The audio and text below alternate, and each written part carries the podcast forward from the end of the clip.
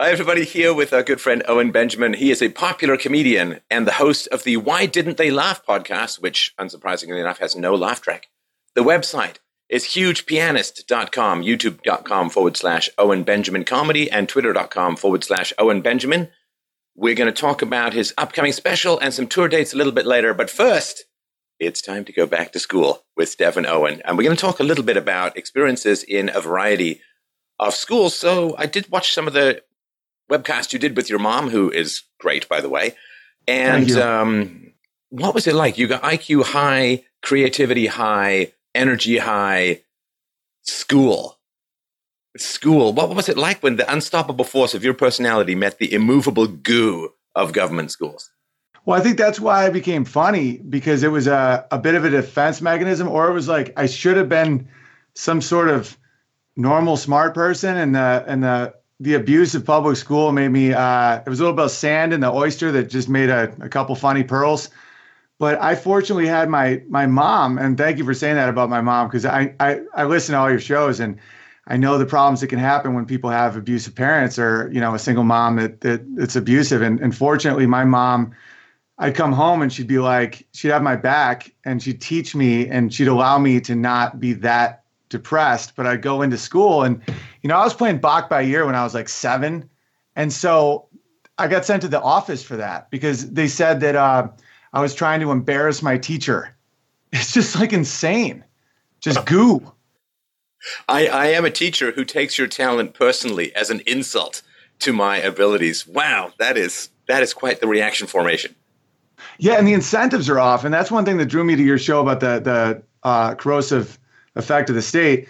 We had three nuclear power plants. I'm from Oswego, New York, and so the power plants, the the re, the, the fact we agreed to be District 12 from the Hunger Games, uh, they paid, they gave the school just an ungodly amount of money, and it didn't help at all. It just mm. made things almost more hyperbolic. You know, we'd have like uh, all brand new clarinets and teachers that didn't know how to play the clarinet. You know, I remember uh, this one teacher instead of saying uh, rhetoric, she said rhetoric. And uh, I corrected her. I said, you know, it's, it's, rhetoric. I was in seventh grade. And she was like, it's rhetoric. And at that point, I knew she was drunk. And oh. uh, I got punished for it. And I'm like, yeah, my dad has his PhD in rhetoric. And I thought I'd get a big laugh. And no one laughed. well, I'm sure that she, uh, she took your correction as an insult. Also, your sobriety as an insult uh, to, yeah, to her totally. state of mind. Now, this is interesting as well. Like I was just talking to someone the other day who was saying, with regards to smart kids, at some point you realize if you're a smart kid and your parents aren't that smart, that you're smarter than your parents. I think there's a tipping point in schools where you realize that you're wiser or more mature than your teachers. Not not hard in some districts at all. Did that happen to you? Do you remember that moment at all? Yeah, I remember in, in first or second grade, they, they had us count as high as we could. And I could count almost to infinity because I just understood how it worked. And I just remember um, almost feeling a, a, sense of sadness for my teachers because they didn't know how to explain uh, decimal points or anything. And uh, and it's one thing if you're smarter than your teacher or you're a better athlete than your coach. It's another thing if they resent you for it. You know, like my wife is better looking than me, and I'm happy about that. I'm like, I, I lucked out. And there's other people that would be like, "How dare you win?" And that that that zero sum game effect of certain people that you, you, know that happens with socialism versus free market where they don't know that you can grow the whole thing that it's not about like limiting everyone and chopping up uh, something and, and selling it off for parts. And I, I saw that in school where someone would be like if you're better than me you're a threat to me. And we have all these perverted incentives that will make me make you hate yourself for your creativity. And I just can't believe and, and in the 80s and 90s when I was in school, it wasn't we didn't have the drugs yet, which now they have. And being a, a young boy, especially, ugh. Oh, you mean the you know, uh, the ADHD drugs and all that kind of crap, right? Oh yeah. Yeah, at least I just got sent to the corner. You know, I, I had all this isolation they called it, where I'd have to be alone all day. But now it's like if you're a creative boy and you want to run around and just be a natural male, uh, they put you on like amphetamines and, and tell you you're toxic. Like that's straight up dystopian torture. Yeah. No, I mean, there was a whole bunch of stuff that was not around when I went to school. This sort of hatred of the West, this hatred of your own culture. I was sort of raised, you know, in the, uh, I was born in the 60s and, um, the aftermath of the Second World War, there was still a glow, you know, Britain's finest hour. There was a lot of pride in the history, a fair amount of pride in the empire. That sort of brain eating wormwood of leftist self hatred had yet to worm its way into the system. There was not a lot of identity politics. There was not this constant scream of racism and toxicity. Feminism had started, but it was busy carving up families before moving on to the main feast of young boys' brains. And so they right. were busy out there just sowing the seeds of resentment among women that the men who went out and worked for them and paid for all their bills were somehow oppressing them and they had to throw them uh, to the side because right down the street was a heavily muscled sculptor who would just take her into his bed and, and make her life wonderful from here to eternity. Turned out, funny story, not true, not true, even remotely. That sculptor is gay. But um, uh, they so they were slicing and dicing the families up like fruit ninja, but they hadn't turned their cold, beady-eyed Medusa heads towards the children as yet. So I kind of skated just ahead of that wave. I could kind of see it coming behind me, like in graduate school. I could see this Marxist wave coming up behind me. This, uh, well, we're done with uh, we're done with class, uh, so let's start on race. Let's start on gender as the way to slice and dice society. But I just was ahead of it, and that's given me, I think, a quite a different perspective from a lot of the people who've come after me who got really swallowed up in that tsunami. Yeah, it's almost like the proximity bombing uh, effects and in war, where if, if it's a near miss, like what you experience, you get to see a little, you get to have almost a little of the antidote uh, without all the the horrific, tor- like, without losing yourself in it. You know what I'm saying? And uh, for me, I I'm just lucky to have my mom because I easily could be just a, a mess. Because really smart people that are are really abused are just really good at being horrifying. Let's give him the uh, biggest brain in the known universe and fill his soul with malevolent thoughts. Ah, Lex Luthor to the rescue. Well, yeah, that's also this uh, this this Marxist thing where people don't realize that sometimes intellectuals that don't have an ethic or don't have some sort of goal for a universal good or truth or whatever someone wants to call it, they have potential to become absolute monsters. Like you know, Stalin was probably a smart guy on some level and, oh yeah, uh, well, he was a bank robber, went to a seminary. Uh, he was a smart guy in many ways. And this is the thing I didn't really understand till later, which was, you know, this Pareto principle, which is that there's a huge cluster of ability at one end and at the other end, and uh, this is more so true for for men. And one of the reasons I think that this egalitarianism is so hostile towards people of real ability, who are often men, is that if somebody's so super smart, it's really tough to hold up the equality of outcome idea, or that all the rich people are necessarily evil and they're only wealthy because they've scooped money up from the poor people. So if you're in a class with somebody who whose abilities are just so beyond the pale, then you remember that. And it's almost like you have to have everyone clustered around the middle so they can get used to the idea of redistribution and get used to the idea that there aren't really special great people and and uh, everyone who's rich is exploiting. They this this gooey center has to be kind of maintained at all costs, which is why yeah, they we, carve off the low ability and they also carve off the really high abilities as well. Yeah, it's just listening to that shadow self. It's just like you know, anything you didn't get, it isn't your fault. It's because someone took it from you. It's almost like right out of Lord of the Rings. Just it's not you. It's because you're your skin's a little different or because you're not from around here. And we all have that voice. And that's why I like the Solzhenitsyn concept of like the evil, good and evil split down the middle of a person's heart, that we all fight that. And there isn't just good people and bad people. There's just people that will go down those roads and become ideologically possessed and then bad. And I'm smart enough to know how smart some people can be, if that makes sense. Oh, yeah, yeah. I was telling that, you know, Eric Weinstein, the mathematician. Oh, yeah. And I actually I was telling him that. I'm like, I'm smart enough to know what you're potentially seeing in the world, just you know, the dimensions of reality. It's kind of like I'm six seven, so when I was around Shaq, I knew how big he was. right. Because he towers over me. I was wearing a top hat in a movie and he was above that. And I think if you're five five or five six, it's just all trees. But if you're already tall, you're like, whoa. And being around people that are just naturally talented at something, it it just implodes postmodernism and and this subjective worldview that that is strangling our civilization. I I thought postmodernism was like an exercise, like that it was almost like meditation, where you just it's like a creative exercise where you go, okay, okay, pretend there's no objective reality. What else can we see? And then we'll go back to normal. And people are like, no, that's like it. I'm like, it's not no, a that's test. a creativity exercise. Right. It's not a drill. This is your brain being disassembled. And I don't know what it was like for you, and I'm curious, but certainly for me, in Canada in particular. So, you know, when I first came to Canada, I was in grade eight for a while. Then they put me back in grade six. Uh, I was in grade eight when we first moved. I was lived in Whitby, and they put me back in grade six. And, you know, I was just like go with the flow kind of thing. And, and I just remember the very first day, the kids all come out, and it was punch the girls in the groin day which is the girls just like the boys would chase the girls down, punch them in the groin, and I'm like, wow, this is this is kind of different, you know, from, right. from sort of where I was coming from. But then in junior high school, I fell into a crowd of like really smart people, really smart people, mostly mostly guys, really smart guys, and they've all gone on, and it was just a weird kind of cluster.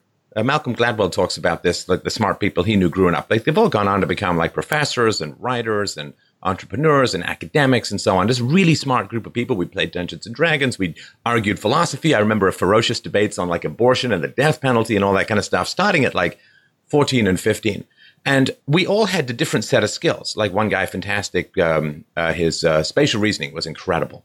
Uh, and he, of course, went on to become a professor of engineering. There was another guy who, um, uh, whose memory of poetry was astonishing. Like, you just quote you sections of Beowulf from here to eternity, you know, in case you had trouble sleeping and another guy was like math genius kind of thing, like close to Rain Man, like, yeah, I'm going to throw these paper clips on the floor and now give me the square root before they hit the ground, right? Yeah. And when I was around, now my specialty was sort of the logic and, and language stuff.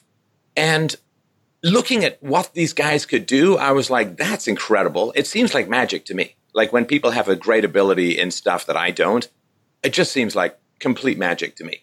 And I recognize just as you say, like how far I am from any kind of expertise and, and power in that kind of area. And it gives you the kind of humility and a kind of wonder at the capability of the human mind. And then later on, when people do really well and other people don't do really well, it's like, well, yeah, because they have magical powers. So of course they're going to do well. Right. And I think one of the big things, because I've also had a lot of friends that just ended up in just remarkable places in life. I think a big difference in, in human mentality is when one person is presented this is by the way one of the reasons i was drawn to your brain over you know over the course of the years but is one person's presented with new information that contradicts their information and you either see fear and anger or relief. Right. And when you see relief you're like oh thank you. I was wrong about that. And you're like man I, I get a sharper sword today. And other people are like even though i know that's true that now threatens my position. And that's the difference between merit and power based hierarchies. And mm. that's one thing that drew me to Jordan Peterson is he's talking about the the no the unwinnable power hierarchy of, of socialism and, and these giant government blobs that that that push. There's no possible way to win. Because even if you win, at some point you'll be eaten by your own type of person because there is no merit, there is no ethic, there is no love, I see. And and and you see that a lot in public school. Like the tallest nail gets hammered down, as the Soviets used to say. And I was a pretty tall nail there. In, in life, I'm not. I know a lot of people smarter than me, but or more talented than me. But in that environment, it was pretty intense. And well, um, and it comes from the teachers, but it also comes horizontally. And what was your experience of the other kids with regards to your abilities? Oh, I was not remotely alpha in the student group at all, you know, because I think it's what they value at the time. And the value was does your dad own a collision store? How far can you kick a ball? Uh, can you take punches to your face? You know, and uh, I also wasn't really interested in, in women because my, my parents had been together, only been with each other their whole lives and they're still married. So I didn't have that. Um, like I had friends whose what you're talking about, like the, the single mom dads, or there are a lot of different dudes in their house. I never saw that. So I didn't really have that muscle. You know, I was terrified of kissing a girl. Um, I was mocked a lot of times for the things I was good at. And then, but that allowed me to find people with like minded uh, thoughts and, and worldviews. And from there, the fact I committed to that over popularity, I think, was one of the first positive steps in my life that I still try to do now and people will be like, "How did you get two Comedy Central specials?" Like, "How did you know the president of Comedy Central?" I'm like, "I was friends with him when he was like working at a racquetball court." You know, it's because I'm not looking at people as power. I'm looking at them as someone I like or don't like. And if you do that, and if you line up your values and your thoughts, and they always do well. And I didn't know it at the time, but now I'm like, I'm friends with so many different people and so many amazing uh, positions in the world. And it wasn't because I I sucked up to them because they were powerful. It's because I knew them when they weren't, and we just are like brothers in arms. And I think that the oppressive uh, public schools allowed me to learn that, but it's kind of like I remember you got a caller once where where it was you had a really funny response where someone was like, "Are you kind of thankful that you had an abusive mom because it made you who you are?" And you were like, "I won't take that as an insult at all, but let's just go through that." Because part of me almost wants to be like, was the abuse good for me? And that, but that's so crazy. It's like saying like, uh, is Stockholm syndrome make you better at hugging? You know, like, no, I wish I wasn't beaten down, but um, I definitely got better punchlines from it. well, know? yeah, I would say that trauma as a child can make you stronger to fight evil in the world. But wouldn't it be great if you didn't have to be so strong to fight endless evil in the world? What if the world right. was just a better place? So it's good that you have, oh, good, I'm good at combat you know, like, so my mom was crazy. So I spent a lot of time either verbally or in my own head pushing back against bad arguments. So now when I'm in a debate, this is like a muscle I was developing since I was like three years old. So it's kind of easy. Right. But the reason that it becomes so valuable is there's so many anti-rational arguments in the world. And it's like, I, I, would, I would like for there not to be this, the need for this muscle that was developed uh, as a child, which of course is why I'm trying to spread as much reason as possible. Now, you were put on your own. You were saying just like sliced right out of the social hierarchy, and were you put in a separate room? Was it like a Harry Potter closet? Like how were you segregated from the kids? It's so crazy. It's it's like if you describe it to people, it sounds just like legit child abuse. But uh, at the time, I didn't really understand it. My mom would fight on our behalf. She homeschooled my brother for I think two years.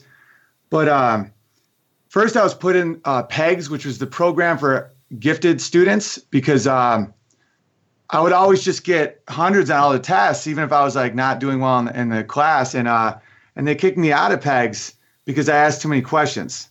Like you can't write that. And then I was a, a, a soloist for violin. I was a, uh, uh, you know, I would even hold my own with the Asians when we do states. But uh, and it, it and then I would I would I was I was seen as a threat and so I would ask questions. Or I remember one time there was a, a, solar eclipse, and I really wanted to see it. And they were like, "We we we have to learn pronouns." I'm like, "I may never see this again. I'm going to put my head out the window." And they're like, "No," and I just did. And then they, for five days, from the time I went to school till the time I left, I was behind filing cabinets, and I wasn't allowed to see other kids because they described me to my parents as uh, cancer, and they didn't want me to spread. And another time. Yeah, because it, it's my nature to be not contrarian for the sake of hurting people's feelings, but almost like stress testing ideas. Sure. You know, like what you do, where it's like you got to know if the wings will work. So you just bang them a little bit, and then you go, "Oh, that plane will fly." So they told us all to walk from class to class in one direction, and it was easier for me to go the other direction. I realized that if uh, students are smart enough to know just walk on the right side of the hall, and I, I just did that. I got another five days, and in one year, I had 47 days of uh, this isolation because I was a cancer, and uh, I just got a lot of reading done. I just try, I always try to see the optimistic outlook on it. But and I was going to ask you, like, how do you react to people that that project these things? Do you do you do you assume like how do you tell who's dumb and who's evil? well, that's a simple question for you. So the way that I do it is dumb people don't use moral concepts to get their way they're just sort of brute force bullying. You know, they'll call names, but the smart people are the people who uh, use moral concepts in the service of evil. So the moment they start saying, you know, the left does this all the time, political correctness, like it's racist to X, you collective aggregation of white privilege. It's like, okay, so white privilege is a way that you pretend you're not being racist when you are. Okay, I get it. I get it. Right. So they're using the concept of racism, which is a collective judgment about a group, and um, they're making using it to make collective judgments about a racial group. So if they're using moral language, then they are uh, the worst kind of evil to me because they're manipulating moral concepts and they're trying to get you to do their evil doing uh, for them. Like the, the guy who comes up to you in the alley, sticks a gun in your ribs and says, Give me your wallet. He doesn't say, Redistribute your income to the needy, right? He's just like, Give me your money. I got a gun. You know, I have an excess of, of violence and you have an excess of money. Let's trade, you know, right. buy your way out of this. But he's not, so it's evil for sure, but he's not giving you a moral argument. But the people who all say, well, if you don't want the government to take your money to use it to buy votes and, and auction off the unborn, then you hate the poor and wish them to die. Like, if they're using all these moral concepts, that's when I know they're very familiar with morality, but they've studied morality like a sadist studies the human body to find out the weak spots and turn it against itself.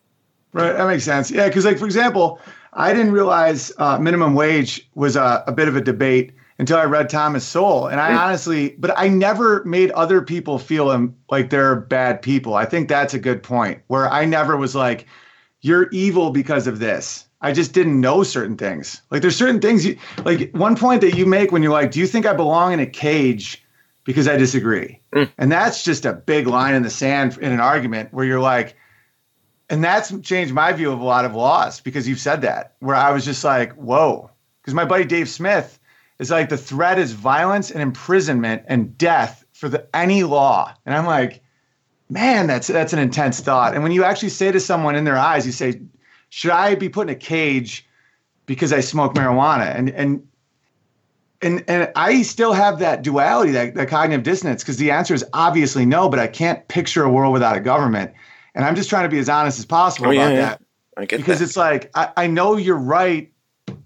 That's the because I can't get past that thing, but I can't. I also might have just a little bit of Stockholm syndrome where I'm like, well, listen, no, I I understand that way. the um the government is like the reserve parachute. You know, it's like because okay, free market. oh right, right, right. Oh shit, it's, it's flying off into the sun and it's being attacked by eagles, and I'm I have my reserve parachute called government because otherwise you know, I'm just a perfectly consistent moral stain on the sidewalk. So I understand right. that. Let me let me sort of give you a tiny analogy because the whole point is you're not supposed to be able to conceive of a life or a society without a state. Eh, you can't. That's the whole point of freedom. If you could conceive of it, you'd be the one in charge of it and organizing it. It's sort of like saying I can't conceive, like you know, go back right. to like nineteen, you, go back saying, to like yeah. 1985 and say what what's communications technology going to be like in 35 years? Well, if you could conceive of that, you'd end up owning the entire market because you'd get the reason. Like the whole point of freedom is you can't figure out what the heck is going on. And that's the great lie of government and central planning that they have some clue. So I'll give you a sort of an example.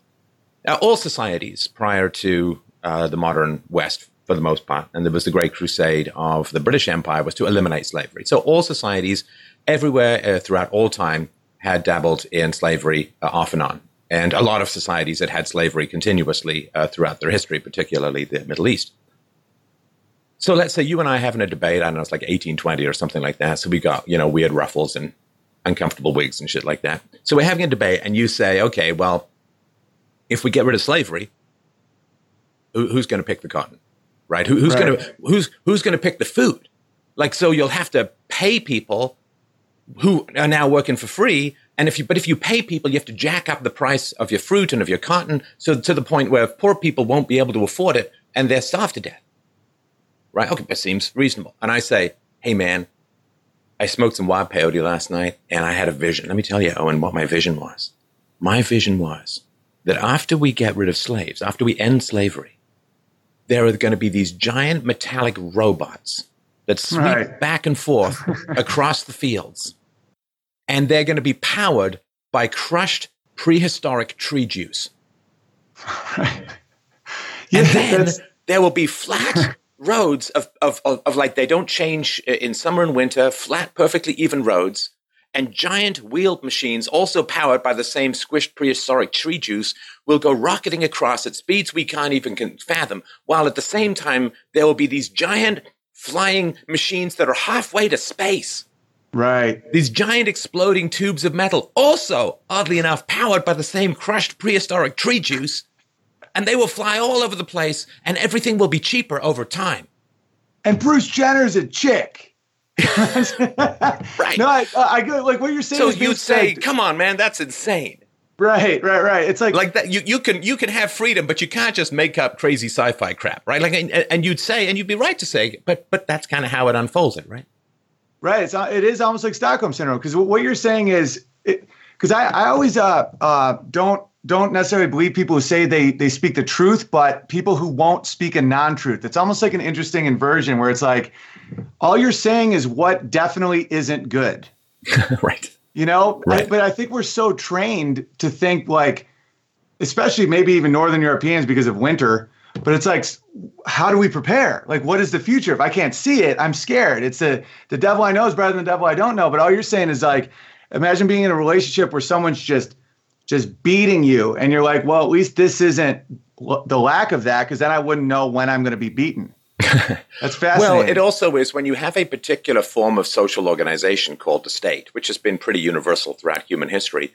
Yeah. Then it is we get this and freud had a lot to do with this this idea that we're like this seething bottled up volcano of like rape and murder nature red in tooth and claw and so on and without the state kind of tamping us down you take that away you know it's the purge man it's like it's right. violence it's bald guys on with sides uh, on, on, the side of you know giant death machines uh, in in sort of Mad Max style, and this is we just we're keeping everyone tamped down. But the funny thing is, when I interact with people face to face, they're mostly pretty nice, mostly pretty reasonable, mostly, you know, nice uh, to deal with and so on. When they get in these collectives and they start okay, taking control of the state, well, then you're in a different kind of situation. You know, like there was religious warfare when the government had control over religion. The religious warfare went on for hundreds of years. It's still going on in many places right. in the world. You get the separation of church and state, and everyone's like, oh, wait a minute. If there's no gun in the room, we maybe can all just get along. I can do my thing, you can do your thing, and neither of us has to win at the other's expense. Neither of us ends up having the power to force the other into compliance. So when you remove, like we have this kind of civil war going on at the moment because the state has the power, as you've pointed out, to transfer trillions of dollars, to control the minds of children, to pick winners and losers and, and, and give advantages to particular groups and disadvantages to other groups. So we're all pretty feral and desperate because it's kind of kill or be killed economically or politically in the public sphere. But if yeah. that gets diminished, people will be like, oh, wait, you can do your thing, I can do my thing. Well, good, because I'd rather be doing my thing than fighting you over your thing. And I think that kind of peace is hard for us to fathom because this is the way that we've kind of organized things for so long. But this is the cycle of history, right? You get a small government, you get a lot of freedom, and then you get a lot of wealth because there's a lot of freedom and then that wealth is used to grow to grow the government. And it literally is like sawing that goose that lays the golden egg in half, looking for infinite gold. You just end right. up with nothing. Yeah, and that's why I think we're we're seeing a major culture shift towards the right or towards small government because I think it's happening so rapidly now that the it's almost like boiling the frogs, how they don't jump out if it's slow. I think it's happening so fast that it's like, wasn't three days ago the world different? And I think that people are now starting to swing the other direction because I see it everywhere. I get emails all the time like, thanks for standing up. Thanks for standing up. Because people are scared to talk. And um, I think that people are getting, because I know ideological possession is the scariest thing now. And I see it now with people that I'm close with. Like, I, I did I did a taping recently in the in the town I live in, and it went great. You know, standing ovation. It was packed. I brought people to the town. I brought honor to the town. Lots of laughter, lots of hugging after, and then you know, one person had an issue with it, and then the same people that were hugging me were. Just, it, it's like, like right after Trump got elected, and all these like hippie liberals were just like, yeah. And I'm like, where did you come from? It's like, what you said was racist. I'm like, we we both know it isn't. And like, remember all the black people like dancing and stuff to it? It's like, but but they said it is, and that's where the power is. And I'm like, that's terrifying. I think the scariest thing, even scarier than an enemy, is an enemy idea because it almost infects people that you love and it can go away and come back. But that's why I try to not say what I don't believe because once you're on your knees, I don't see people getting up very often. It's just a matter of will and courage, like all of the old traditional virtues that we used to hear a lot about. They kind of got scrubbed out by postmodernism. Now it's about conformity and intersectionality and uh, you know sensitivity to to identity politics and stuff. But the sort of fundamental basic virtues of standing up to bullies and standing up for what's right, you know, you, you see this all the time. Like they, they organize some boycott of some company, right? This happened with the um, the shooting, right, recently. And oh, we got to sever your contacts with the NRA. They'll organize some con, and and some people in that organization will freak out and panic, and they won't ride out the storm, and they'll appease whoever's shaking their fist in them in the moment without looking at all the other people who are going to lose respect for them, who are going to who they're going to lose business with, if they bow to well, who is a very small number of people. Like yeah, it's a very, very, very small. small. Like radical feminists, a couple of percentage points of the uh, the population. Radical Marxists, very small percentage of the population. Now they're loud, of course, yeah. but uh, you know, you, if if you stand up to them, they kind of go. away because they go pick on someone who's easier, right? And so there's this moment of crisis where someone's coming at you and you say, well, maybe I can buy five minutes apiece by appeasing this person, but all you've done is, you know, big mark on your forehead, uh, which is, you know, this guy's a good shakedown. Uh, he'll, he'll bow, he'll, he'll bend under pressure. And then it's really tough to take it back. Really tough to take, take back the high yeah. road, take back the courage. But the companies that are standing up to these people saying, listen, we may not agree with this or that about guns, but we're not going to start severing business relationships based upon political viewpoints. Uh, that is that is not a business we want to be in. You know, like FedEx, we want to deliver something from here to here. That's all we're doing. We're just squishing up time. Uh, we're squishing up space like an accordion, so something can hop from one place to another. That's our business. But you know what's in the package? Okay, let's have it not be illegal. But whether it's a manifesto for freedom or a manifesto for communism, that is not our business. We are in the business of moving things, not judging ideologies. And a very reasonable position, I think a very fair position, a rational position, an honorable position, so that everything will just move on. And all the people who cucked and caved, well, they have to wear that stain now forever. But if Probably. you stand up, it's really not that bad.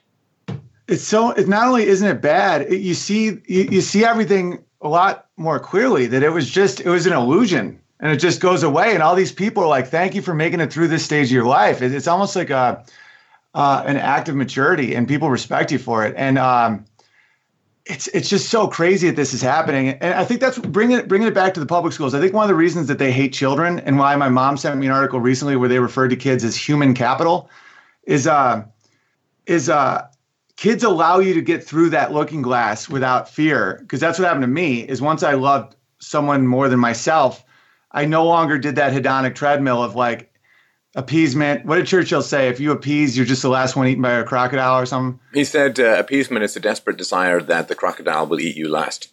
Right. It's like you'll give up your ground for a little more time to to drink and play video games and watch pornography, and then and then they'll get you, and then you'll die. And and if you don't, if they don't kill you, you'll kill yourself. You know. And uh, when you have a kid where you're like, I know I might have made mistakes in my life, but that's an innocent human being, and that's why they hate families because it's a lot easier to stand up and say, I need a gun because I'm going to protect my family. And the cop response time here is what, an hour? So, uh, and it's like, no, give up the gun or we're going to call you racist. It's like, I don't care. I care more about that kid than I do you. And they just go, I'm melting. And it just disappears. Because the leftism all depends on cowardice. Without it, they got nothing. Right. You know, they'll take your neighbors. And if you don't say anything, they'll take you and you have no neighbors to speak up for you. right, right. No, and it's easy in the throes of an attack to forget the love and the support. And that's sort of what I want to point out to people that if you see someone who's being attacked, like just reached out to someone this morning, see they're under attack, let's let's have a conversation. You know, you were there at a night for freedom, the, the cheers, the enthusiasm for what you did, you know, the, the, the chanting of, of my name, the, the happiness and enthusiasm that people have what we do. You know, people traveling, uh, like traveled uh, from from Europe and, and, even further to to come and sort of shake my hands and take a selfie. I mean, that's amazing and wonderful stuff.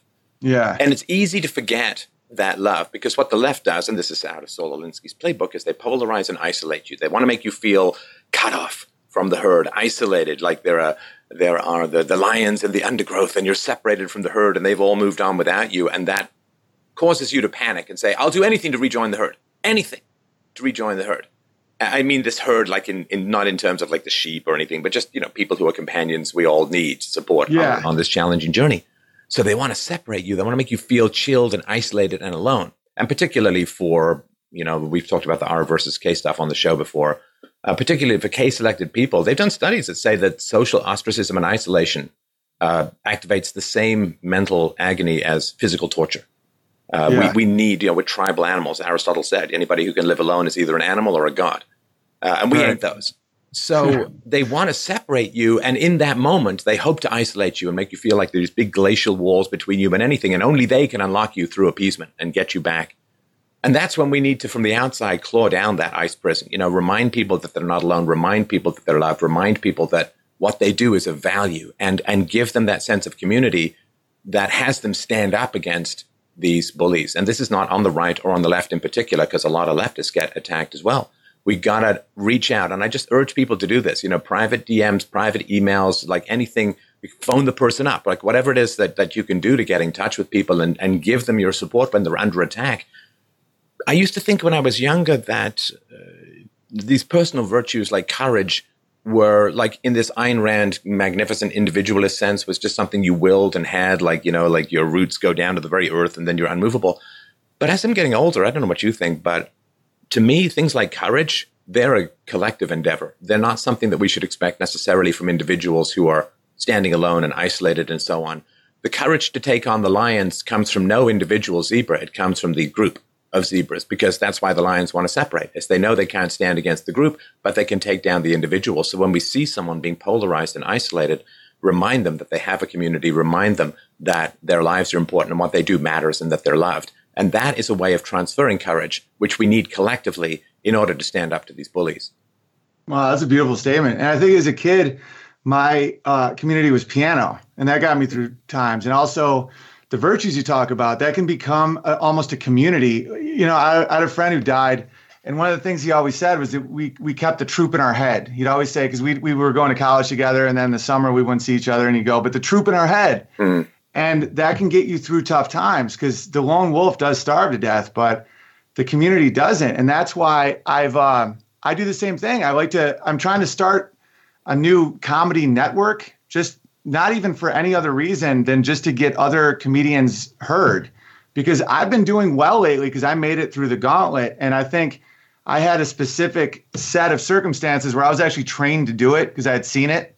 And so when people are coming at me, I'm just like, you're going to go away. And I, if I give up what I believe, a coward dies a thousand deaths, you know, it's not worth it. And so now I'm in a good place and I see these other people just, just fighting Medusa. And I'm like, let's let's do it together. And then that's how we change a culture. Because we can't really fight the left with with the dismantle because that's what they do. It has to be a build. It has to be like what do we believe in? Let's show love. Let's show you know um, a lot of people on my twitter the unbearables the bears they make art. All these all this art.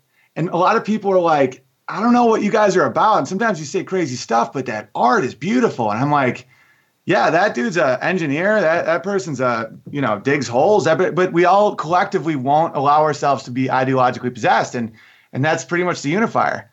Well, and, also, uh, when beautiful. you get through a gauntlet, they seal it up, right? So you got through the narrow pass into the forbidden land of, of truth and, and prominence, right?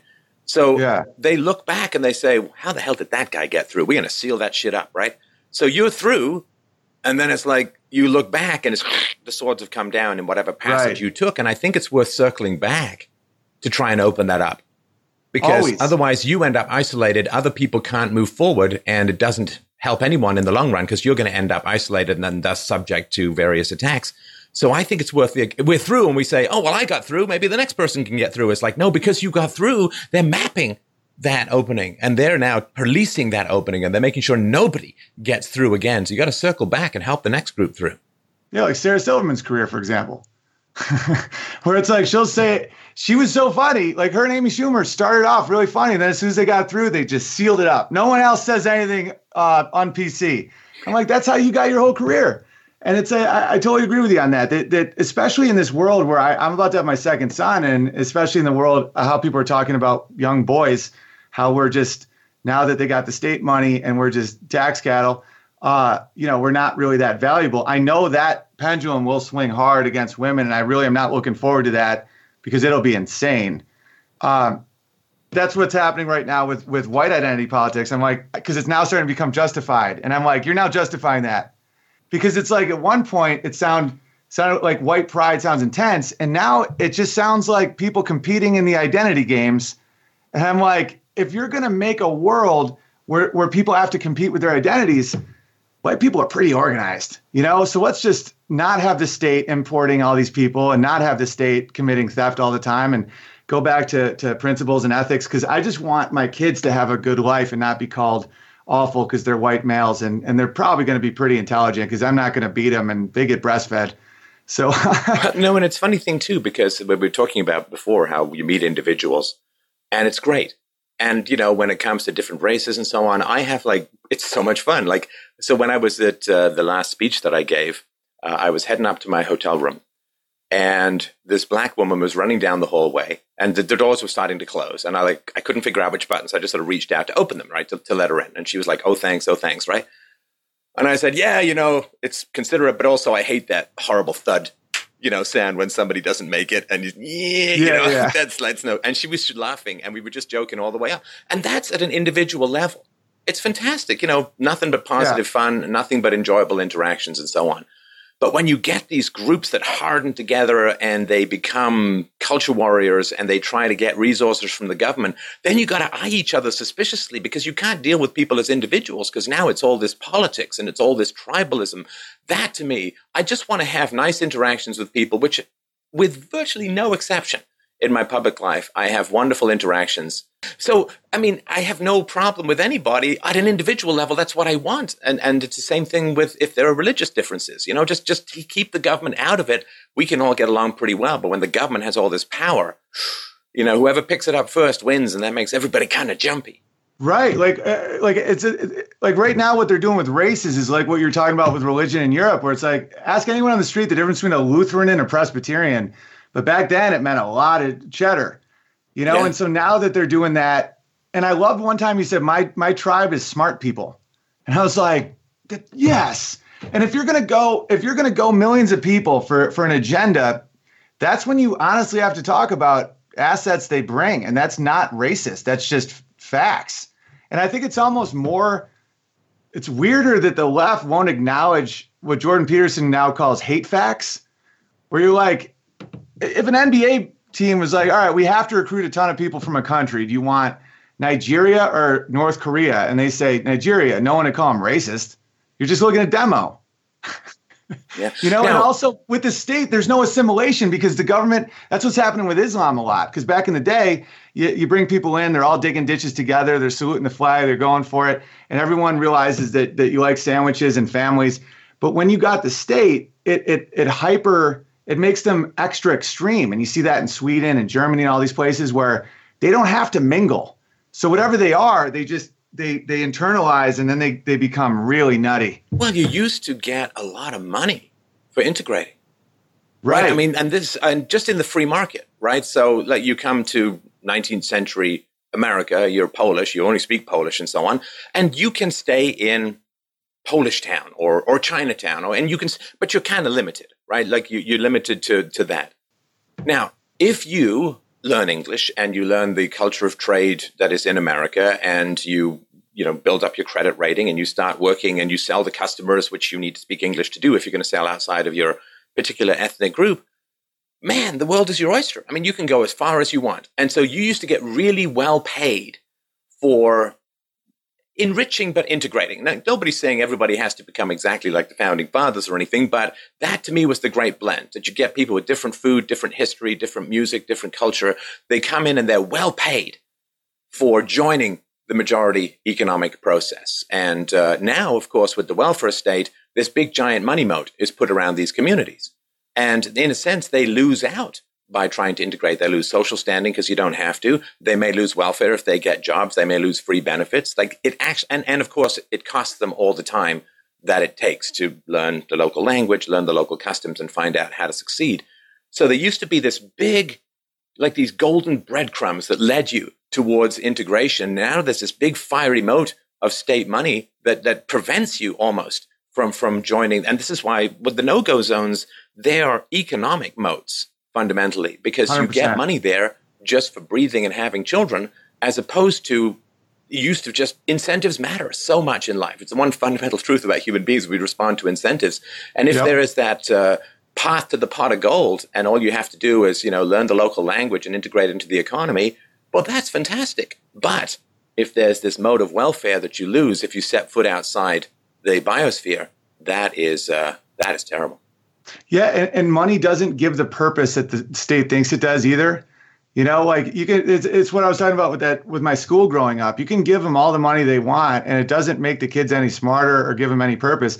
So when you pump money into these communities, but no purpose and no way out, it makes them need another purpose. And a lot of times that's like radical Islam. You know, it's it's you have to go down some very bizarre path, and I think that's why the state is so hyper sensitive about calling every white person who says anything racist is because they're they put the black inner city community in a cast and the muscle is just atrophying so they can't take care of themselves. Like they're committing a horrific act against the black community and they don't want anyone to know.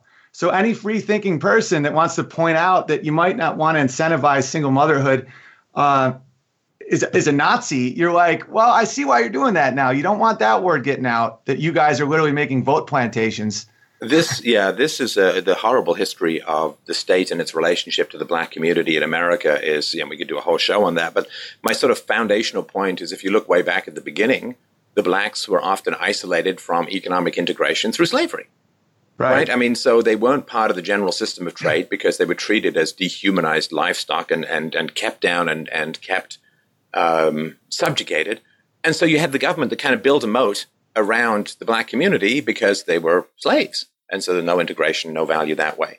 And if you kind of fast forward 150 years, now you have these inner cities. And what people forget about these inner cities so much, Owen, is this is government, front and back, top to bottom, from the sewers to the skies. Like this is government the government roads, government schools, government housing, government welfare, government health care. This is government top to bottom.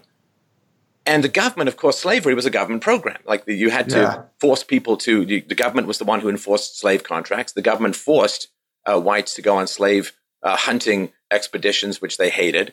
Uh, and of course, the whites didn't like slavery because it drove down wages. And there were lots of, of course, fundamental moral reasons to be against slavery. And now we have the same sort of massive government program. Instead of slavery, now it's called the inner cities and welfare.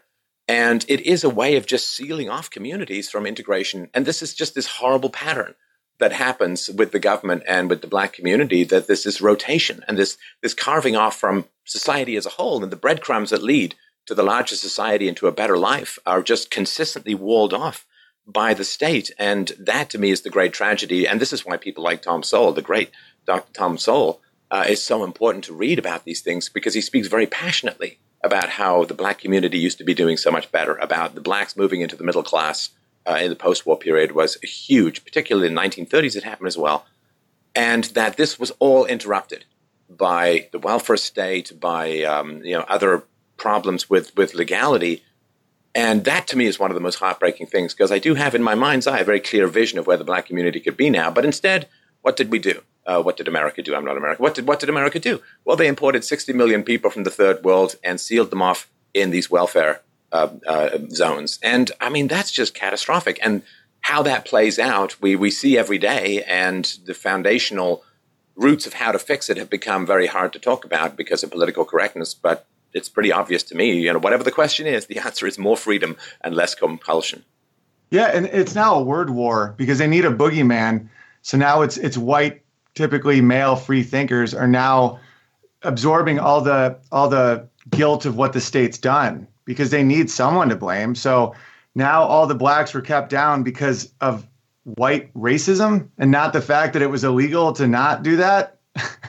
and if that if that gets out, it's it's it's they spend like trillions on this propaganda. I was in LA. I, I know I was repped at CAA when when I did a joke about uh, how LA is so progressive, except for their their Mexican slaves, and uh, and they made me delete it. They're like, you got to delete this, and that was the last time I, I caved, and that was year a few years ago. But I was like, oh man, there really is a propaganda machine. And then you, I did that tweet that you retweeted. That, thank, thanks by the way. Uh, about all the late night hosts. And I just said they all say the same thing, believe the same, endorse the same person, ladies and gentlemen, comedy. And you're like, wow, this is a big government program now. And now that I'm outside that, there's just a massive amount of people that that don't want that. And you can't beat it out of people. Like the Soviet Union fell. Like there's optimism. You just have to reach your hand out, like you said earlier, to other people that that still have values and don't look at you like, what's the right answer to get me another cookie? you know, like those people are kind of screwed unless they they they almost have to. It's like dealing with an addict; they have to want to quit. You know, and it's almost like that with thoughts, where where someone's where I'm like, but like when my agent uh, fired me, I don't have a great relationship with him anymore because he told me I was crazy for standing up against three year old trans kids and hormone injections. I wouldn't back down on that. But my manager, I still like because he was like, listen, I can't rep you anymore because you're kind of fringe. But I, I, I know you're not crazy. Like, I get it. It's just not my business plan. I'm like, thanks, man. It's free association. I love you. I'm glad you're not saying that you think I'm a bad person because I'm saying something we all agree with. And that and that was something that I, I really enjoyed where I'm like, that's the difference. You know, whether or not someone's going to do the moral condemnation and saying you're evil for saying uh, black people uh, uh aren't handicapped mentally. like I'm the bad guy. Like we're the bad guy for saying, oh no, they can work. No, they'll have 20 babies if we don't abort them and we got to give them Doritos every month or they'll starve. It's like, listen to yourself. Like they're valid humans. Let them work. It's well, crazy. And this this is the funny thing about comedy, which is I used to love comedy more when I didn't know what was coming. Right. Like, you know, you, you switch on John Oliver, you look at Trevor Noah, like these guys, you know you know what's coming. You may not know the exact form of the joke, but you know the exact perspective. You know, yeah. Uh, you know what's going to be reinforced and what's going to be mocked. You know that they're never going to go to 99% of the topics that people are interested in. They're going to circle the drain of that 1%. And speaking of your manager, to me, it's amazing. Thinking back on, you know, George Carlin and Lenny Bruce and people who are really pushing the envelope, the idea it's like, sorry, you're too edgy. I mean, isn't that the point of comedy to to get us to diffuse our fears of controversial topics by reminding us that they can be funny too? Because you know so- nobody wants to go to the edge and, and and look over, right? Unless there's a good joke written on the bottom of the canyon, then we'll go and we'll look over the edge because then it's funny. But to say it, it is a way of comforting us and encouraging us to go to uncomfortable areas of thought and and feeling and culture by saying, "I've been there. It's not as bad as you think." and I'm going to ease your way into it with the endorphin called laughter. And to me, that is one of the great things that comedians have done. It's why comedy is so essential to the progress of mankind. You know, by the time they started making fun of the people who were pro slavery, man, that was beautiful. That was like when you can start mocking people. And this is why the left, of course, is so dour because they are so easy. That's why they can't meme. And it's why they're so easy to meme. Like I saw a meme that's pretty funny this morning, that big red feminist woman who was saying, well, you know, if you outlaw abortions, there'll just be back alley abortions all over the place. But if you ban guns, nobody will be able to get a hold of one of them, right? oh, you've seen that guy with the button. He's sweating like, which button do I push? You know, the, the right. cops are evil and racist. Only the cops should have guns. Whoa, you know, which do I push? They're so easy to meme and they're so dour and humanless because humor is a way of getting us to look at absurdity and have absurdity lose its power. Because absurdity can be really terrifying. Like if you think of the Kafka uh, novels or or you know what happens in the gulags and so on. Like when people are or, or, the ending of like the last bit of 1984 where the guy's mind is being disassembled by the inner party yeah. member absurdity when it's loaded with power can be horrifying and terrifying and and responsible for the deaths of, of untold numbers of people. But if you can get people to laugh at absurdity absurdity loses its power and it's better to laugh at it and diffuse it that way than be afraid of it uh, while it arms itself continually I, I love this topic. I, could, I this is like one of my most the, the, most interesting topics right now. I think in the world. Like, uh, here's something fascinating. So I'm doing a joke about Wakanda and Black Panther, and I'm just playing on the irony of the identity politics. I'm just uh, literally, it's almost music. I turn it on its head. I do it three times, and I put in some weird red herring, and that's a joke, right? It's almost hacky, eh, but they don't see it. So I say I just saw the uh, the trailer for Black Panther. I didn't see one white guy. I'm not gonna watch that. I don't relate. You know, like just mocking the whole concept. Like, do black people not watch Captain America? That's just an insane concept. And Jeffrey Wright and Don Cheadle both bit. And I'm now getting in an argument with these guys because they don't see comedy anymore. It's almost like a satanic deal where they get all this stuff and uh, and they now no longer can laugh. And, and and he's you know Jeffrey Wright is big actors in Hunger Games and all this stuff. And and he comes in and he's like, uh, how do you think it would be to be black and not have any movies? He doesn't know I'm being sarcastic. So I just engage with him, but I won't I won't be real at all. I just keep playing games and he's just getting so frustrated. At the end I'm like, "Man, I always thought movie stars were living these wonderful lives and you're just another asshole arguing with a stranger just like me." You know? And and he never got the joke and he ended up starting to delete his tweets and all my people were like, "This is crazy to watch." And Don Cheadle did the same thing. When he realized I was joking, he was like, Well, maybe you should go back to, to comedy school. And I'm like, Yeah, I should just return my oversized boots and my and my little car. And and he still didn't get it. And and I'm just watching this now. And, and you're so right about how um, comedy is important to to diffuse things because in uh in PTSD with military, there's a reason the infantry have way worse PTSD than special ops is because if you choose to go into combat, you're less likely to be emotionally scarred mm. than if it happens to you versus you do it. That's why um, sometimes sexually assaulted uh, women, I know for sure, I don't know about dudes, but a lot of them become very promiscuous because they're like, I'm gonna have sex with you before you can do it to me. Mm. Because when you engage, you're less likely to feel pain, even though it's a whole different set of issues. But with comedy, it's like I'm going to go into this truth dungeon called a comedy club, and I'm gonna watch my world blown up into hyperbole and flipped and flopped. And I wanna be uh, offended because I wanna know where my line is and what I actually believe. And when you do that, then you can really see what you believe in the world. And it's so important for thoughts because we're not born knowing what we believe. And if you can't make mistakes, um, you can't grow. And that's what authoritarians want because they want you to be an algorithm. They want to put a nickel in you, turn the crank, and watch the monkey. And human beings are like what you're talking about, where you can't.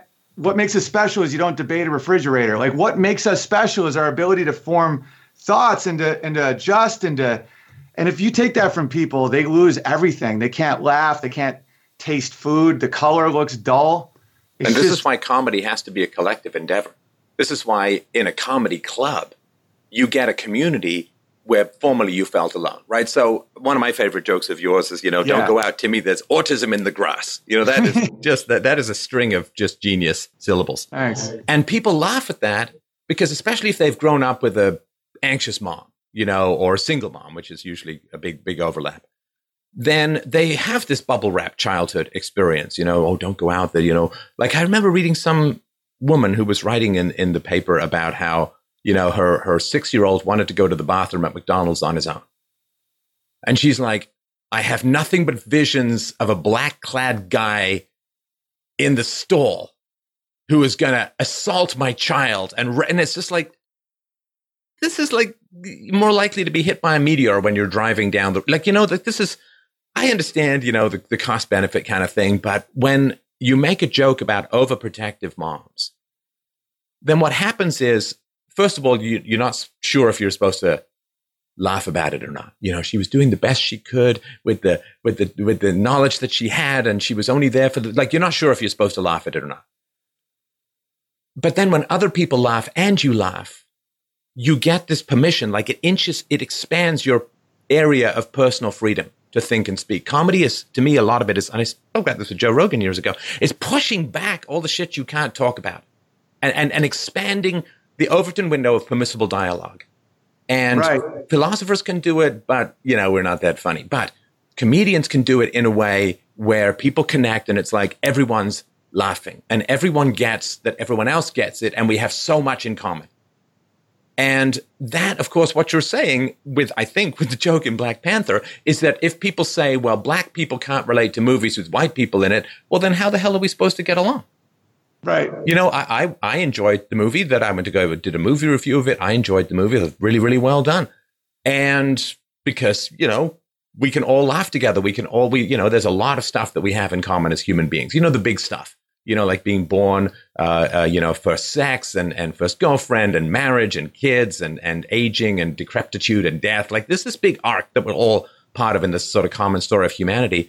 Comedians say, like to me, there's the, the church lady versus the comedian is, is sort of very important. You can't speak yeah. about this. And the comedian says, not only can you speak about it, you can laugh about it and realize you're not alone in your desire to speak about it and to, to, and it's not as bad as you think it is. And, that to me is wonderful how much it pushes back the things we can't talk about and expands our capacity to to speak with each other and, and, and also not pass on our trauma to the next generation without realizing it you know like i had a, a michael jordan poster on my wall growing up i'm pretty sure he's a black guy i never even thought about that until i saw the, the wakanda push but a lot of this overprotective stay inside timmy there's autism in the grass that's that's pushing this stuff to the next generation, kind of like uh, breaking the cycle of violence is necessary as well. When I was a kid, I remember public school, I, a friend of mine said, How did Patrick Ewing die? And I said, How? He said, He stuck his head out the window and his whips beat him to death. And I laugh. And my teacher says, That's racist. And I say, Why? I didn't even, I'm like, It's about big lips, like Kenny, because my, my white friend Kenny Ken had the biggest lips. And I'm like, That's a joke about big lips. And there's this awkward silence. No, uh, uh, Steve Steve Tyler from Aerosmith said, "Don't give me no lip. I've got enough of my own." In one of his songs, right? Right. It's almost like if if someone says, "Hey, don't be cheap," and someone's like, "That's anti-Semitism," you're like, you're the one who just did that.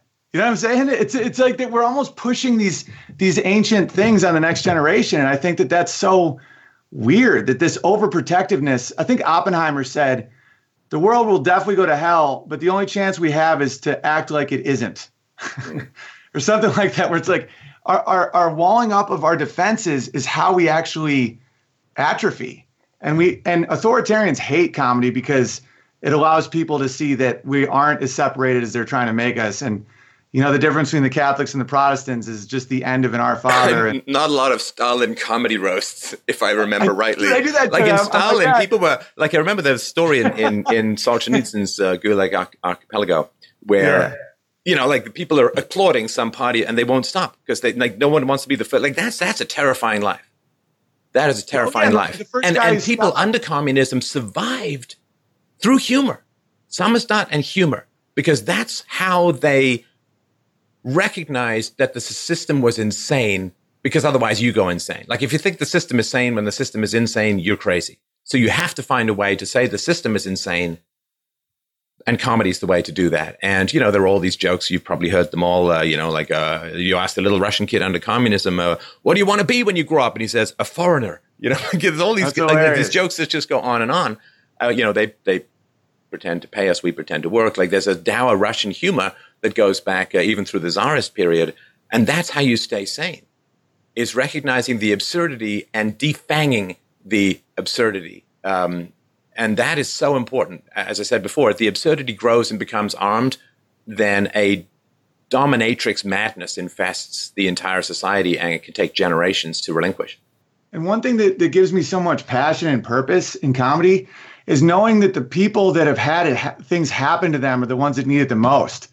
And these leftists are robbing certain victim groups from from feeling that relief of the monster under my bed is just a shadow, you know? Like I've had, I've, I've done it on Twitter to show people. Like my one friend was like, my, my uncle killed himself last year. My mom and I are crying right now. Owen, I know that you're good with gallows humor. Can you make a joke? And I just simple, I'm, you know, why did your uncle cross the road to kill himself you know and it's just and she was like thank you like everyone's crying i just needed that and and my one friend brian quinn from the impractical jokers used to be a firefighter and we had a great podcast about uh, how a lot of people with extreme jobs or have seen extreme things or had extreme childhoods or have experienced a lot of trauma you laugh or you die man it's like Yeah. when you when you're a firefighter and you show up and there's a burn up kid if you don't somehow make some dark jokes about that, you can't you like you can't function. That's why some great humor came out of England after World War II and and that tradition because you know you just you you get through this this genocide of war and you either laugh or you're or you're done. Well, let me ask you this though: um, the male-female stuff with regards to humor. So there is. This is a very old. This just totally popped into my mind. This, this as you were talking. This old Mary Tyler Moore show that I watched when I was a kid, and it was about a clown who had been stepped on and crushed to death by an elephant in a parade. Now the women were all like, "Oh, this is terrible. This is the worst thing ever. This the, kids were traumatized. This poor clown got killed in, by this elephant." And this may not be the exact story, but it's somewhat close to this. And he was dressed as a peanut or something like that, right? And and um, you know, and and the women were all horrified. And what did the men start doing? Come on, a clown got crushed to death by an elephant. They start making jokes. Yeah. You know, I'm surprised he didn't go on a rampage because you know how hard it is to stop after just one peanut. You know, like I mean, Right. just jokes like that. And the women, I remember Mary Tyler's Moore, like, oh, some mother lost her son in this brutal accident, and you guys are just making jokes. And it's like, kind of are. Like kind of well, are, and, and and it's good. I don't know. Like I get the horror. Like I and I don't want to sound cold hearted. You know, even in this fictional scenario, yes, a mom lost his son, but come on, a clown in a peanut suit got killed by an elephant. That's funny. I, am like, I'm sorry, I don't mean cold hearted. That's funny, and I don't know how to not make that funny. And I also know that guys are much more comfortable, in my experience, being made fun of than women, That's how you and that I think limits comedy a lot these days. Oh yeah, it, it's a way that men bond, and then women react like we're being mean. I see. I see nothing wrong with male or female nature. It's just it's being so twisted right now because female nature, whether they want to dye their hair blue or not, is to raise little kids. And so when you have this this instinct of like whatever this little boy does is special and keep him away from anything sharp, like that's the welfare state. And um, and that's necessary for little kids. You know, it's you just no matter what. magnets. Say, it's true. And then men kick in around six or seven, and they're like, "Yeah, you're bleeding. Like, yeah, it's fine."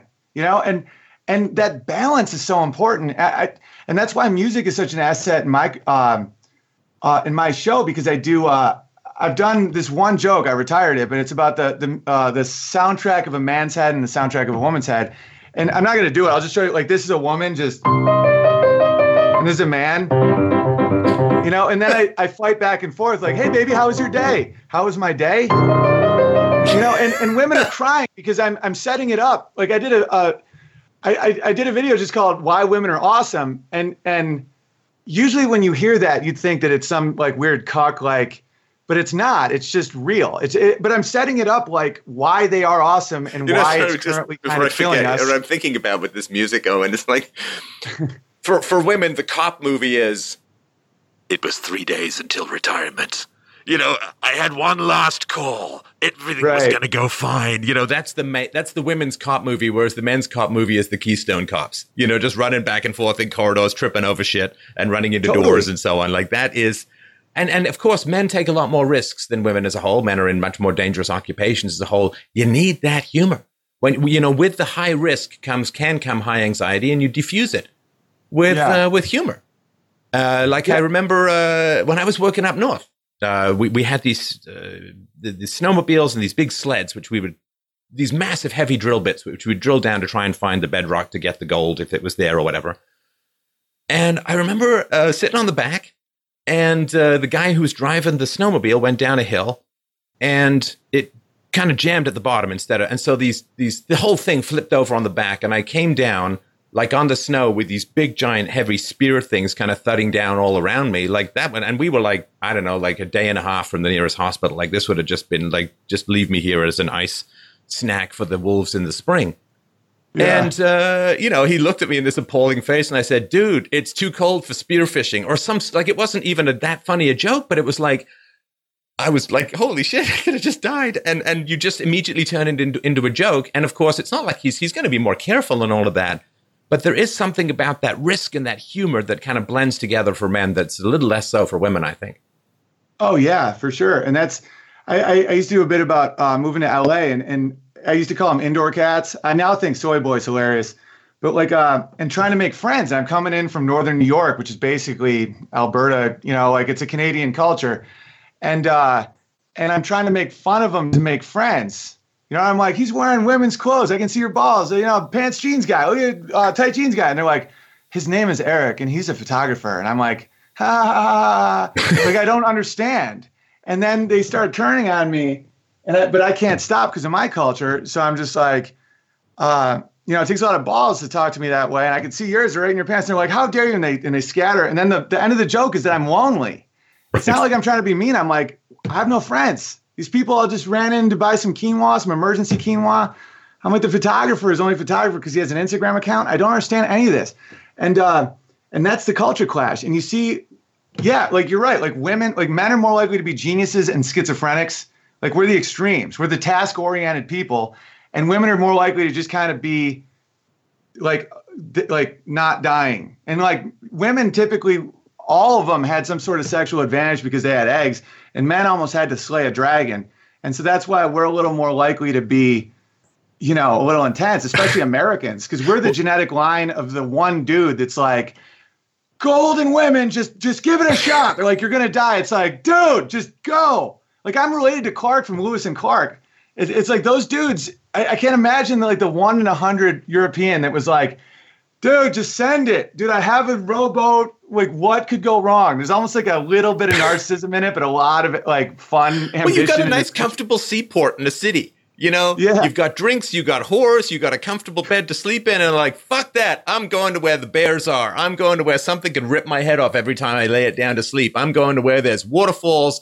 Oh, and these tiny little mosquitoes that carry the most virulent organisms known to man, because I feel like I could just handle it. And it's and like, like, that is no insane. king though, right? No king. Yeah, but the guy just keeps being like, "But there's no king, though, right?" Right. Like, right. like he's just getting away from the king. I might, I might get my head ripped off by a bear, but I got to bow to no man out there, yeah, brother. Totally. And, and this is the funny thing too, because bears and mosquitoes. so, but here's the funny thing, because for men, and I say this occasionally on my show, but I'll just repeat it here briefly because it's a good message. For men, 99% of what we do is complete fuck up. Like it just is. And I say to people, look, look at the, the, the two most famous writers in the English language, right? You got your Shakespeare, you got your Dickens. Now, Shakespeare wrote like, I don't know, 50 odd plays and all that. And how many of those are regularly produced? You know, maybe eight or 10. A lot of them are kind of obscure. So the greatest genius, the greatest poet and playwright in the, in the English language has a consistent success rate of 20%. And if you look at Dickens' novels, like he wrote a couple of dozen of them, but you know, maybe five or six or seven of them are, you know, your David Copperfields, your Oliver Twists, and so on.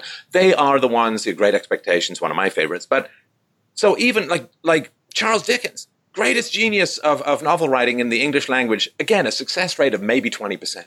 So the greatest, hardest working, most incredible male brains, the best you can hope for is 20%. Now, I ain't no Dickens and I ain't no Shakespeare. And so 99% of what you do is not going to work. Right. And and you have to find a way to keep going. You have to find a way to keep your enthusiasm up. You know, I mean, I'm sure you've bombed from time to time or you put out a joke that goes over like a lead balloon that's hissing with a, you know, a bomb on it. Yeah. And like I do shows like, oh, this is the greatest show ever. This won't be one of them. This is going to succeed no matter what.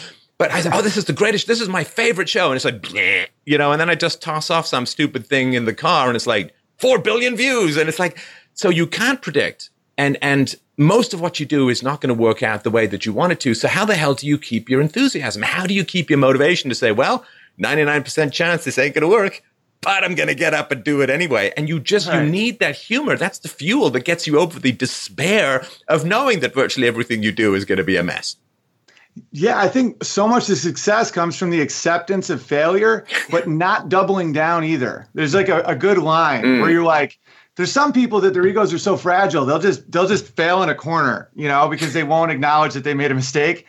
And then there's other people that are scared scared of failure. I think a really good line to to take is like, we will fail and then we will we will figure it out and we'll win. And it's just like that that almost psychotic ambition is the only reason that there's anything really awesome. And and at the time it seems a little like madness or just over confidence, but it really does work. And when you you have to have a short memory. And that's why I did why didn't they laugh? How many okay, how many girls did you ask out before you got your wife? Several. You know, my whole uh, childhood, I never it was all failure. But how many girls did you want to ask out? Uh, quite a few. I mean, don't get me wrong. I probably have a touch of the uh, I just want to play piano alone in a room all day vibe, but I, I definitely had a lot of failure.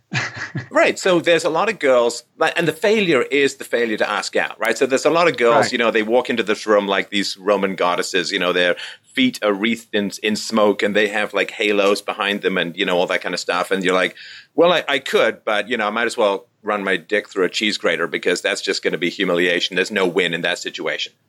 Right. And so that's kind of like a failure because you're admitting you can't get what you want. And then there's the girls who you will think you think you have a shot, but they, you know, they say no. And then the girls who say yes and you wish they didn't because like it works out really. The, the mask comes off and the crazy town, crazy town train runs right over you repeatedly. And so there's a lot of failure before you get to the woman that you really want to be with. Maybe that failure is necessary. I don't know. Think of all the jokes that you write that never see the light of day or see the light of day once. You know, think of all the stuff that you do that, that doesn't work out.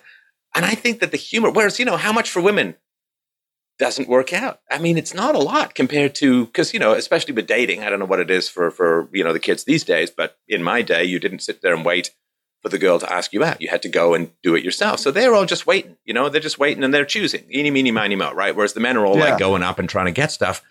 So I think that we need the humor and we need that kind of toughness because we're just out there risking uh, a lot more.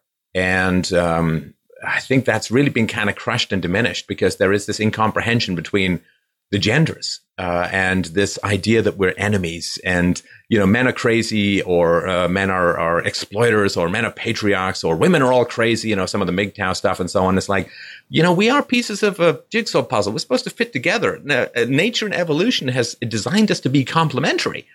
And right. there's this weird yes. incomprehension between the genders where it's like well they're crazy. No they're crazy. It's like how, how is this going to serve anyone particularly the next generation well, yeah, and that's what the state's doing. It almost like blinds you and just throws a bunch of meth in a room, you know, and everyone's just like, because we are it does work so well when it works. And, and then you, you really see like men are funnier at least men are funnier uh, outwardly for sure. And i won't even field any of the other arguments anymore. I mean maybe sometimes but because even if we're wealthy and, and pretty good looking you still have to almost show some sort of balls and making a good joke women find very attractive because i think they know that it will get them through tragedy Mm. Like I think there's an instinctive thing where it's like if we are starving in the wintertime uh, and he's funny, we may not kill ourselves. Well, it's also and, uh, a marker. Sorry to interrupt, but uh, women uh, historically, and by that I sort of mean evolutionarily speaking,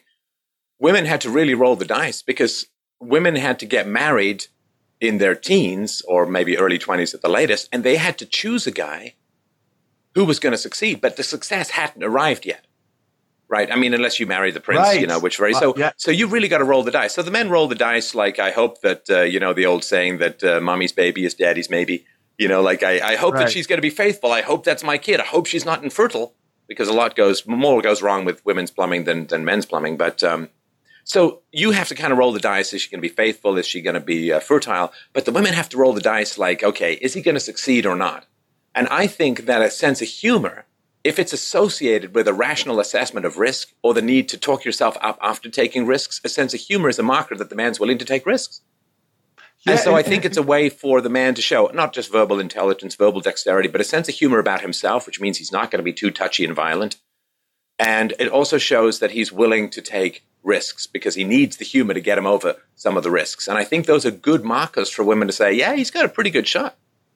Yeah. And I was listening to Jamie Foxx on Tim Ferriss, and he was talking about how the piano and humor is what allowed him to cross the metaphorical tracks because it is a social lubricant to just kind of go up and down in social strata. Mm. We were talking about that once, how we both have been desired by women and total outcast by women and in life itself, and how that knowledge allows you to kind of see the similarities and how it really isn't these big dividers between um, uh, social strata. Like you, I, I could perform for kings and queens, and then for a bunch of construction workers with the same jokes and make them both laugh because you, and that's what the authoritarians hate. But I think that's what uh, is uh, is attractive to women is that with humor and music, you have someone that can have dinner with the king or their um, their gardener and and not have that distance. And that social currency is the most valuable thing in the world, next to maybe time or health.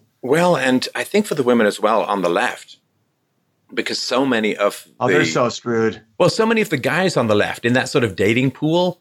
I think this is where a lot of this frustration comes from because the guys on the left not only do they have you know the T levels of your average sea sponge, but they um, they don't have much of a sense of humor. They don't have this capacity to laugh at themselves very much. They don't seem to have a huge amount of ambition, and they've been trained by the left to hate success. Now, like it or not, evolutionarily speaking, women need guys who are going to go out and get the stuff. You know, because they're going to be disabled with childbirth, with breastfeeding, with raising little kids, and so on. They need someone who's going to go out and bring them back the leg of something to eat. You know, right. and that, that whoever's got that leg isn't going to want to give it up, right? So they, they need that kind of stuff. And the funny thing is, is that with with feminism, uh, attempting to turn men into sort of dysfunctional women or broken women, which is the best I think that that most men can achieve if they follow that path it's like if they if they fail, they're frustrated because they haven't been able to tamp down the patriarchy or the male ambition or whatever. But if they succeed, they're even less happy because now they don't have that same tingle that comes from coming in contact with a guy who can really provide. And yeah, we have the welfare state and we have all of this other stuff that women can get resources from, you know, alimony, child support, and crap like that. But that hasn't, that hasn't affected evolution at all. Right. And that, I think, frustration that comes out of the left, this is why I think um, it's kind of sour grapes with the men on the right. And I also think it's sour grapes with men on the left, with women on the right. Women on the right are generally much more attractive, I think smarter, uh, more feminine, more powerful in, in that way. And the men on the right, they're funnier, they're, they're, they're more engaging, they tend to take more risks. And so I think that we have two people looking across this ideological divide and it's only one way, though, right? You got the men on the left and the women on the left both looking over deep down saying, well, I want that, but I can't say so. I can't right. say so. And you've got, uh, but on the other way, you look over at the women and the men on the left, and it's like, that is not like there's no breadcrumbs, there's no force of nature that would get me to cross that. that canyon. And I think that's why this obsession kind of goes one way. This is why the left wants to constantly disrupt non-leftist the right events, but nothing goes the other way. It's it's like stalker, you know. It's it's not. It's like there's this weird desire and and hatred that's all mixed up. This sour grape stuff. Yeah, a really fascinating thing that happens is uh, when me and my wife will go to a dinner with with people that aren't that are more leftist. You see them like they bicker a lot, and the and the women don't really show any respect for the guy at all. And, and you'll see Amy just be like, you know, I'll say like, oh, see in a second, love. And they're just like, oh, you're so sweet. I'm like, that's like normal gender stuff. And then you'll see her be like, oh, I can't wait to cook dinner when we get home. And then of course you'll get the reaction of like, oh, well, you know, I'm sorry, I have my own career. I'm like, she has her master's in engineering, lady. This is because she wants to.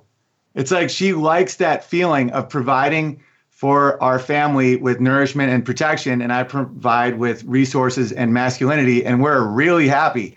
And then you see these like leftist couples where you almost can't tell them apart. Where you're like, you're, are you guys like buddies? Where they're just like, yeah, that's what I said. Oh, you're so stupid. You're an idiot. And you're like, this this is not fun for those people. No, just, my my wife is you know very well educated and and she she's a great cook and you know, we go shopping together in the grocery store. God help me, Owen, if I ever drift towards something that's boxed near the middle of the grocery store, man, she will like shoot me in the leg with a harpoon gun before she'll let me buy anything with fructose glucose in it. She's like, if there's chemicals in it, you are not buying it. It is not going in your body. That's and awesome. I just that protectiveness of, of the health and, and all of that. I mean, it's a beautiful thing. It's a it's beautiful not thing. Slavery. I mean, it's it's love. When did love become slavery? When did devotion become enslavement? That's just so weird. Like, what kind of fragile ego do you have to have that you can't dissolve yourself into service of those you love? That you can't gain more of a rich and deep identity in service of those you love, but you feel that if you're nice to people, you cease to exist. Like like being positive is like this this cross that drives the demon of personality into some other dimension. That's the tragic and isolated and chilled kind of life. It's unreal. And I always thought feminism was allowing women to pursue what they want. And like if Amy wanted to have to go back into engineering in a couple years, I would be totally supportive of that. And it's like if she doesn't, totally support that too. It, but I, I, married her because I'm in love with her and I, I love her character. And her character is like what's best for the family. And if I'm working uh, for resources and she's taking care of the kids, she's very happy. But there, but it's not. I don't have this image where she has to do that to be a woman. My image is because I'm like what I, what feminists should be before the Marxist takeover of the word and made it insane. Where it's like just let let a woman be a woman, whatever they choose to be, and she could be a a rocket scientist or a stay at home mom, and I love her either way, and that's what makes it work. And I'll say like little fragments of that sometimes, and people are like, "Oh, you're a cuck," and then they'll hang out with us, and uh, and they're like, "Oh no, I totally see it now. Like you're you're literally just saying what's reality." And I'm like, "Yeah, they're out there. There's not a lot right now, but they're there." And they're looking for good men too. All right. Well, yeah, a great chat. They need it. That's yeah, all I'm gonna say is they need it. Yeah, a great chat, Owen. I just wanted to uh, uh, to remind people, of course, hugepianist.com check out. It, you know, can I tell you how embarrassing that is? Even though that's a homonym, it took me like three goes to go, oh, I get it. Huge fan. Okay. YouTube.com forward slash Owen Benjamin comedy, Twitter.com forward slash Owen Benjamin. We'll put the links to all of that below. I'm going to rattle through. You got to go see Owen live. March 8th to 11th, Houston, Texas. March 15th, Brooklyn, New York. March 22nd, Cleveland, Ohio, which rocks, I believe. March 23rd, yes. Chicago, Illinois, Bulletproof. March 29th to 31st, Erie, Pennsylvania. That's just got a kind of Stranger Things vibe to it. April 6th in Minneapolis, of course, Minnesota. April 12th to 15th, Brea, B R E A, California. April 28th, Pittsburgh, Pennsylvania. June 5th, Kirkland, Washington. And uh, do you want to mention a little bit about the special you've got coming up? Yeah, I just taped a special in uh, in my town, and uh, it went awesome. And that'll be out next couple weeks at my website. But there, I, am currently facing a, a slight bit of a bizarre uh, outrage for one of my jokes. And when you see it, you'll see how silly it is because it's just so, it's just a normal joke. And uh, I don't really know what else to say about it, but it's a funny special. It's going to be called The Mocking Bear. I want to do a whole theme about like, because uh, I, I can't believe those movies were made out of Hollywood. There's so much truth in those movies about media, you know, about how they get Peeta like that that guy from that shooting that that that student i did a, a picture of him and Peeta you know, where the, it's the state just getting them to recite whatever nonsense they want them to. All right, it's a whole other thing. I'm totally on a tangent. But yeah, it'll be out in a couple weeks at my website. Beautiful. Well, thanks, Owen. A great chat, and I'm sure we'll talk again soon. My very best to your family. When's your wife's due date? Uh, uh, early August. Ah, summer baby. That's good. Yeah. That's good. That's that's the only reason astrology works is whether you're born in the summer or the winter. Do you have an indoor life or an outdoor life in your first couple of months? That's why I think those patterns work. But anyway, we'll talk about that another time. Thanks, Mill, for the chat. Always a great time, my friend. We'll see you soon. Thanks, man.